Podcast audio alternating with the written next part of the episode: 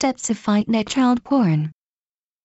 Police in April started to increase cooperation with Internet service providers, ISPs, to help contain the distribution of child pornography in and from Japan.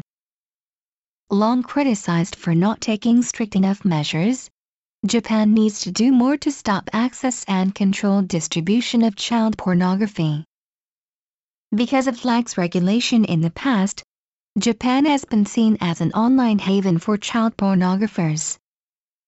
Some surveys by Interpol suggest that a very large percentage of the world's child pornography has been distributed through Japan.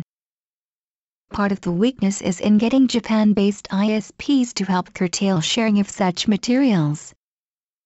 The latest step by the police in cooperation with ISPs will make a dent in such online sharing.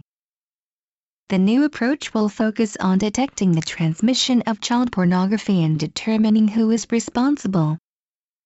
The ISP industry will now be required to send a warning email to anyone found distributing pornographic images. If they fail to respond or comply, their distribution activities will be regarded as intentional. This is a step forward, though it may simply mean that distributors, after receiving such a notice, move elsewhere. The result may be a whack-a-mole game, where distributors pop up in one place, only to move to another distribution site on the net once authorities notice them.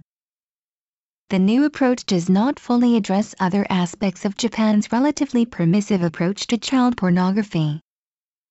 In particular, Japan's current laws against child porn rest on the issue of intent. The police and courts must demonstrate that a distributor intended to possess or distribute materials.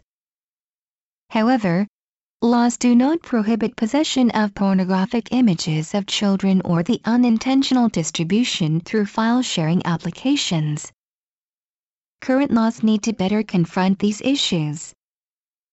ISPs have argued that allowing the sharing of files is an issue of free speech. Their concerns are legitimate about material that may simply be offensive to most people, but child pornography is different from other material deserving of protection because it directly increases the exploitation of and damage to children. Those countries that have had some success in reducing child pornography have developed specific legislation and clear definitions.